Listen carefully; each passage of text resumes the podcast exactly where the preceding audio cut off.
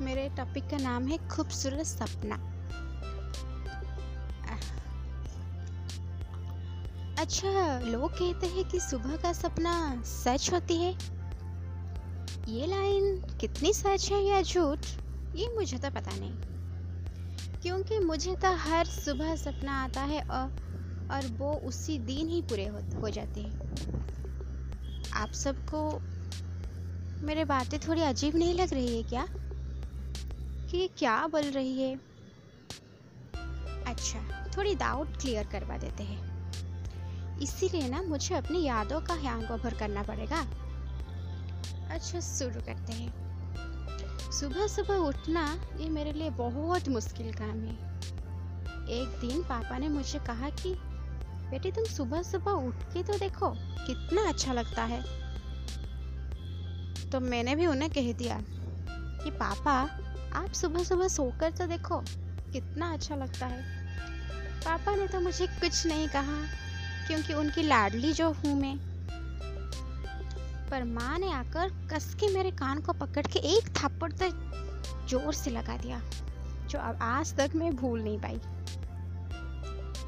खैर, छोड़िए। सुबह उठने के लिए मुझे कोई अलार्म, घड़ी की ज़रूरत नहीं। अगर अलार्म घड़ी होता तो मैं उसे स्नूज करके चुप करवा देती थी। पर मेरी अलार्म तो मेरी मदर इंडिया है। और उन्होंने कौन, उन्हें कौन चुप करवा सकता है? उन्हें चुप करवाने के लिए आज तक कोई पैदा नहीं हुआ। अच्छा पॉइंट पे आते हैं। मैं भी सपने की बातें कहकर कहाँ आ गई? सुबह सुबह मुझे ना एक सपना आता है। और वो सपना है मेरी डेली रूटीन का। प्रतिदिन मुझे सुबह उठकर प्रतिदिन मुझे सुबह उठकर जो करना पड़ता है, वही मैं नींद में देखती हूँ। और ब्रश करने से लेकर खाने, खाना खाने और स्कूल जाने तक का सफ़र मेरी सपने में ही हो जाता था। और मैं सपने में ही अपने स्कूल तक पहुँच भी जाती हूँ। तो मेरी मदर इंडिया का आवाज़ आएगा। जब मैं पहुँचने वाली थी अपने सपनों में अपने स्कूल के पास, तभी मेरी माँ माँ की आवाज़ आएगी। ए, उठ जा। आज स्कूल नहीं जाना है क्या?